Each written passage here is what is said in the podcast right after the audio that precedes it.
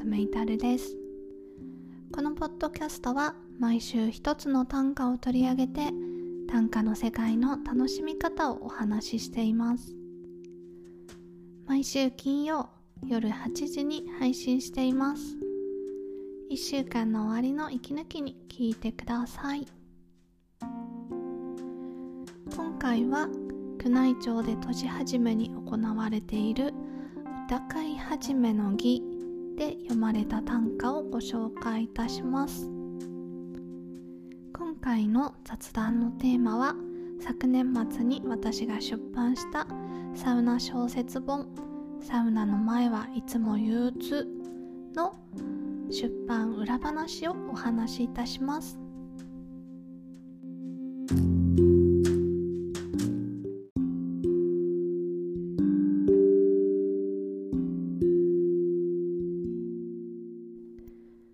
助手席で進路希望を話す時母は静かにラジオを消した。助手席で進路希望を話す時母は静かにラジオを消した。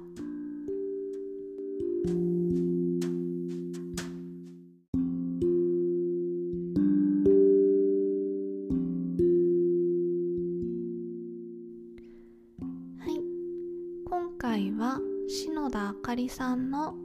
助手席で進路希望を話す時母は静かにラジオを消したという短歌をご紹介します。この短歌はですねえーと、宮内庁で毎年年始めに行われている歌会始めの儀というあの催し物があるんですけれどもそれがですね皇室の方が短歌を読むだけじゃなくって一般の人からも公募してで選ばれたものがその歌会始めの儀でお披露目されるんですね。で今回ご紹介するこの短歌は、えー、一般の公募の中から選ばれた短歌になります新潟県のですね高校3年生の女の子が読んだ短歌なんですね。で私今回新年1回目の放送なのでなんかお正月らしい短歌をご紹介したいなって思ったんですけれどもその時になんかこうお正月といえば皇室の方が短歌を読んでいらっしゃるイメージがあったのでなんか皇族の方が読んでいらっしゃる短歌をご紹介するのも面白いかなって思って調べ始めたんですね。で私この「歌会始めの儀」っていうのが一般の人も応募できるっていうのは全然知らなくっててっきりあの皇室の方だけで、まあ、あの歌会みたいのをこう雅にされてるのかなって思ったら実は違うんですよね。なんか毎年ですね1月の半ばぐらいに来年の、えー、歌会のテーマを発表してで9ヶ月ぐらいかけて応募するんですねで毎年秋の9月ぐらいに締め切りになってで締め切った後に多分選者の方が選ばれてそれで年明けに、えー、歌会始めの儀をやるっていう形なんだそうです。でねえっと今年のつまり令和3年の歌会始めの儀はもう9月に締め切られてしまっているのでもう応募できないんですけれども是非ね多分今月の半ばぐらいにはまた来年の、えー、お題が発表されるはずなのでそれを見てですね、まあ、9ヶ月期間があるので一生懸命来年に向けて考えて応募するっていうのもいいんじゃないかなと思いました。私もね知らなかったのでちょっと今年テーマが発表されたらやってみたいなって思ってます。でしかも選ばれた、えー、歌人の方はですね一般の方も歌会始めの儀に呼んでいただけてでえっとまああの天皇皇后ですね。両陛下の前で、まあ、あの自分で短歌を音読するわけじゃなくって読み上げてくれる専門の方がいて、まあ、あの名前を呼ばれたら起立してで読み上げてくれる方が自分の作った短歌を読んでくれてそれを、まあえー、両陛下が聞いてくださるっていうですねすごいスペシャルなイベントなのでこれはなんかあの短歌をたしなんでいる方はこうなんか参加したくなるなって思いましたね。こう短歌をね両陛下に聞いていただけるいいチャンスだしあの直接同じ部屋でねお目にかかれるなんてないじゃないですか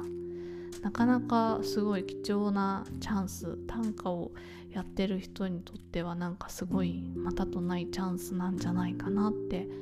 思いましたでもちろんあの皇室の方も一人ずつあの短歌を読まれるんですねでそれもすごくこう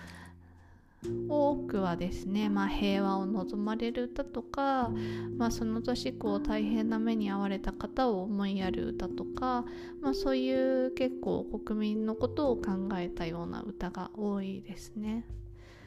でお題があって、えっと、今回ご紹介するですね篠田あかりさんの歌は、えー、令和2年の2020年の歌会で選ばれた歌なんですけどこの時のテーマがですね望む希望の棒ですね。望むっていうお題でした。で、えー、望むっていうのを短歌に読み込んで歌を作るんですけど、えー、進路希望っていうところ希望ですね。そこに望むっていう字が入ってます。助手席で進路希望を話す時母は静かにラジオを消した。これすごくこう高校生らしい短歌だしこう何て言うかな。その時にしか読めない短歌だなって思いました。その篠田さんが本当にこうリアルに感じてる思いを歌にしてるなってすごく感じましたね。こう何ですかね。学校の送り迎えとかあとはまあそうじゃないかもしれないけどなんかこうお母さんの運転で、まあ、助手席に乗ってて、まあ、なんかこう助手席に乗ってる時ってたわいもない話をすると思うんですけどその中でなんか進路なんかこうここの大学行こうと思ってるんだよねとかなんか将来何したいんだよねみたいのこう何気なく話す時それまでこうラジオをつけてたお母さんが、まあ、娘の思いをこう真剣に聞きたいって思ってそっとねこうラジオを消して娘さんの話に耳を傾けるっていうなんか素敵なこう親子の短歌だなって思いました。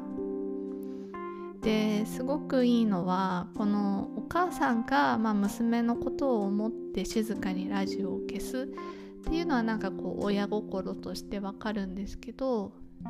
それを娘さんも気づいてる気づいてたっていうことがすごくいいですよね。あお母さんなんか私の思いをちゃんと聞こうとしてくれてるんだなってそれが嬉しいって思った気持ちがこう歌になっていて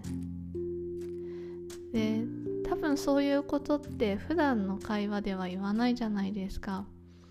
なんかお母さんの時ラジオを消して真剣に話聞いてくれてありがとねみたいなことはあんまりこう改まって言わないと思うんですけどなんかこう歌にすることでねなんかその時のこの篠田あかりさんのこう嬉しさお母さんに対する感謝とか、まあ、お母さんのこと大好きっていう気持ちがこうすごく余すことなく伝わってきて多分言葉でするよりもこう短歌にした方が思いが凝縮されてるっていう感じですかね。だからなんかそのすごくお母さんのことを思う気持ちがこの短歌の短い言葉の中にたくさん詰まっていて多分お母さんもこの短歌を目にされたと思うんですけどきっと嬉しかったんだろうなって思いました。ね多分お子さん持つお母さんだったら子供にこういうふうに思ってもらえたとかねそういうことが分かったらすごい嬉しいんじゃないですかね。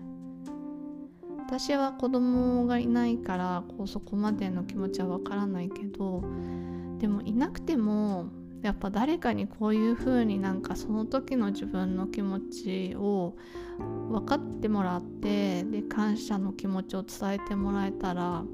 すごい嬉しいですよね。私結構今話しながらですね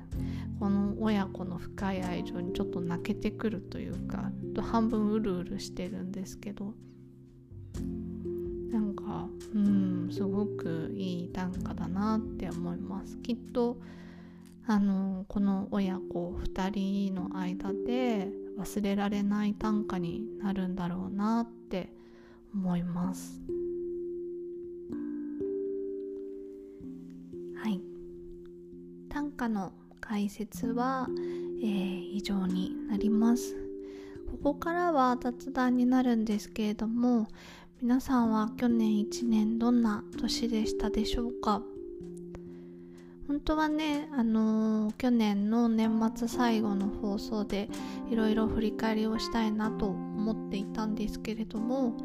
ちょっとお仕事とかですねその他いろいろ忙しくて先週の放送はお休みしていました、え実はですねえっ、ー、と私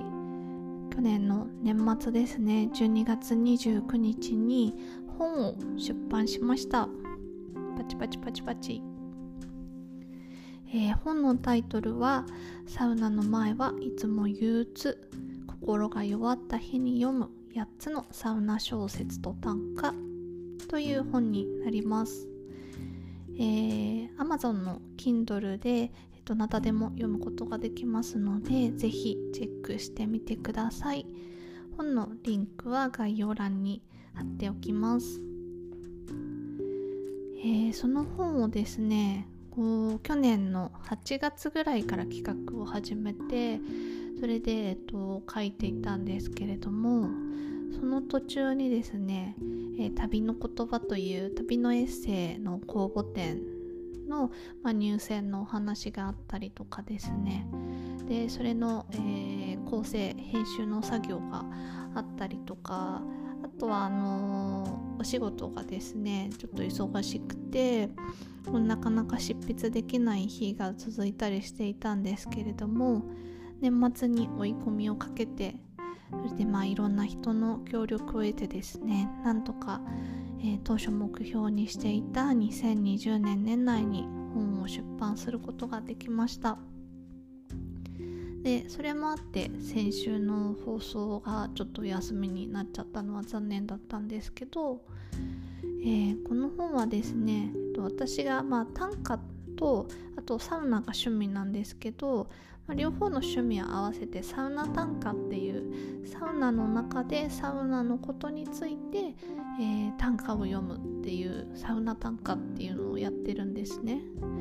でそのサウナ短歌とあとは普段ブログで書いているサウナレポートをですね組み合わせて本にしたものになります。でそれだと文字数が少ないので、えー、ちょっと小説仕立てにサウナレポートをですね小説仕立てにして、えー、文字数を大幅に増やしてですね本の形に仕上げました。えー、毎日ですね憂鬱でこういろんなことに悩んでる主人公の私がこううーって悩むんですけどあそうだサウナに行こうって言ってサウナに行って癒されて、まあ、サウナから出る頃にはちょっぴり元気になっているっていうお話仕立てになってます。で短いストーリーがですね8編収録されてるのでちょっと息抜きに1編ずつ読むのとかですね。あの電車の中でちょっと暇な時に読むのとかですね読みやすいかなと思っています。でそれぞれのお話の最後に、えー、サウナ短歌も1首ずつ収録してますので是非楽しみに読んでみてください。なんかねあの自分で言うのもなんですけど結構いい本が書けたなと思っています。なんかこう心が弱った日に読むっていうサブタイトルをつけてるんですけど私自身が実際すごく悩みやすいんですね。で毎日本当にちっちゃなことでくよくよ悩んでいてこう一晩寝ても忘れられないというか寝たら忘れちゃうっていう人もいるじゃないですか。そういう人がすごく羨ましくってずっとこう頭に残っちゃう。でなんかこう自己肯定感も下がるし。でもそんな時にあの趣味のサウナに行くとねすごく悩みから解放されたんですよね。サウナって整うってよく言いますけど本当にこう悩みから解放されて心も体もすっきりするんですよ。なんかこう瞑想に近い感じですかね。でだからそういう風にサウナに行って体調を整えてたんですけど去年ねあの感染症が広がってあんまりサウナに行けない日々が続きました。でもちろん最近はサウナ施設さんも感染症対策をしっかりされて今ねこう制限しながら営業を続けてらっしゃるんですけど私自身はあの仕事とか家族とかのことを考えるとですねちょっとまだ行くのは不安かなってていう個人的な考えのもとにですね去年はあんまりサウナに行けませんでした。多分23回ぐらいかな行ったのだったんですね。で行けなくなってこう改めてサウナの凄さとかありがたさを感じたんですね。私がいかにそれまで悩んだ時にサウナに助けられててこうなんだろう。悩みが消えてたかっていうね。心身ともに助けられてたかっていうのをすごく強く実感しました。でサウナ施設もねなかなか今まで通りにたくさんお客さんを入れられないのできっと苦しい立場にいらっしゃると思うんですけどなんか私なりの方法でサウナ施設さんに感謝状みたいなこうものを送りたいなと思って感謝を伝えたいなと思って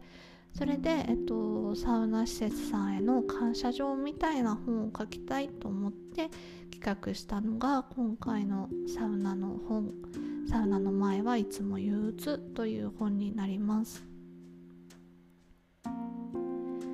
なんかあのー、結構本読んでるとですねサウナに行ったような気分になって少し元気になると思うしあとはサウナに行ったことない人はこの本を読んだらなんかこんなにこうちょっとちょっぴりでも前向きになるんだったらサウナに行ってみようかなって思ってもらえると思ってます。だからあのサウナ好きな人だけじゃなくてサウナに行ったことない人とかあとまあサウナに行ってる行ってない関係なくあの私みたいに悩みやすい人とかにですね是非読んでもらいたいなと思ってます。あとサウナ施設の方にもですね読んでほしいかな。やっぱり感謝状なので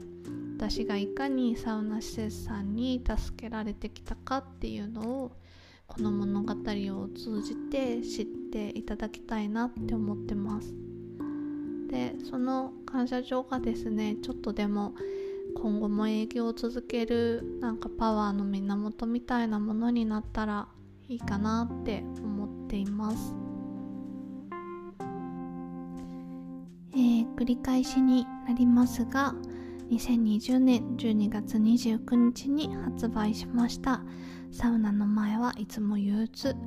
心が弱った日に読む8つのサウナ小説と短歌。ぜひ Kindle で皆さん読めますのでよろしくお願いいたします。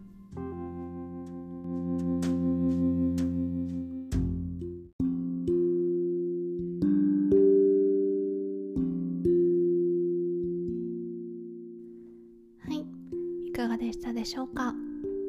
今回は篠田あかりさんの助手席で進路希望を話す時母は静かにラジオを消したをご紹介しました。短歌の世界の歩き方は毎週金曜夜8時に配信しています。また来週金曜夜にお会いしましょう。それではおやすみなさい。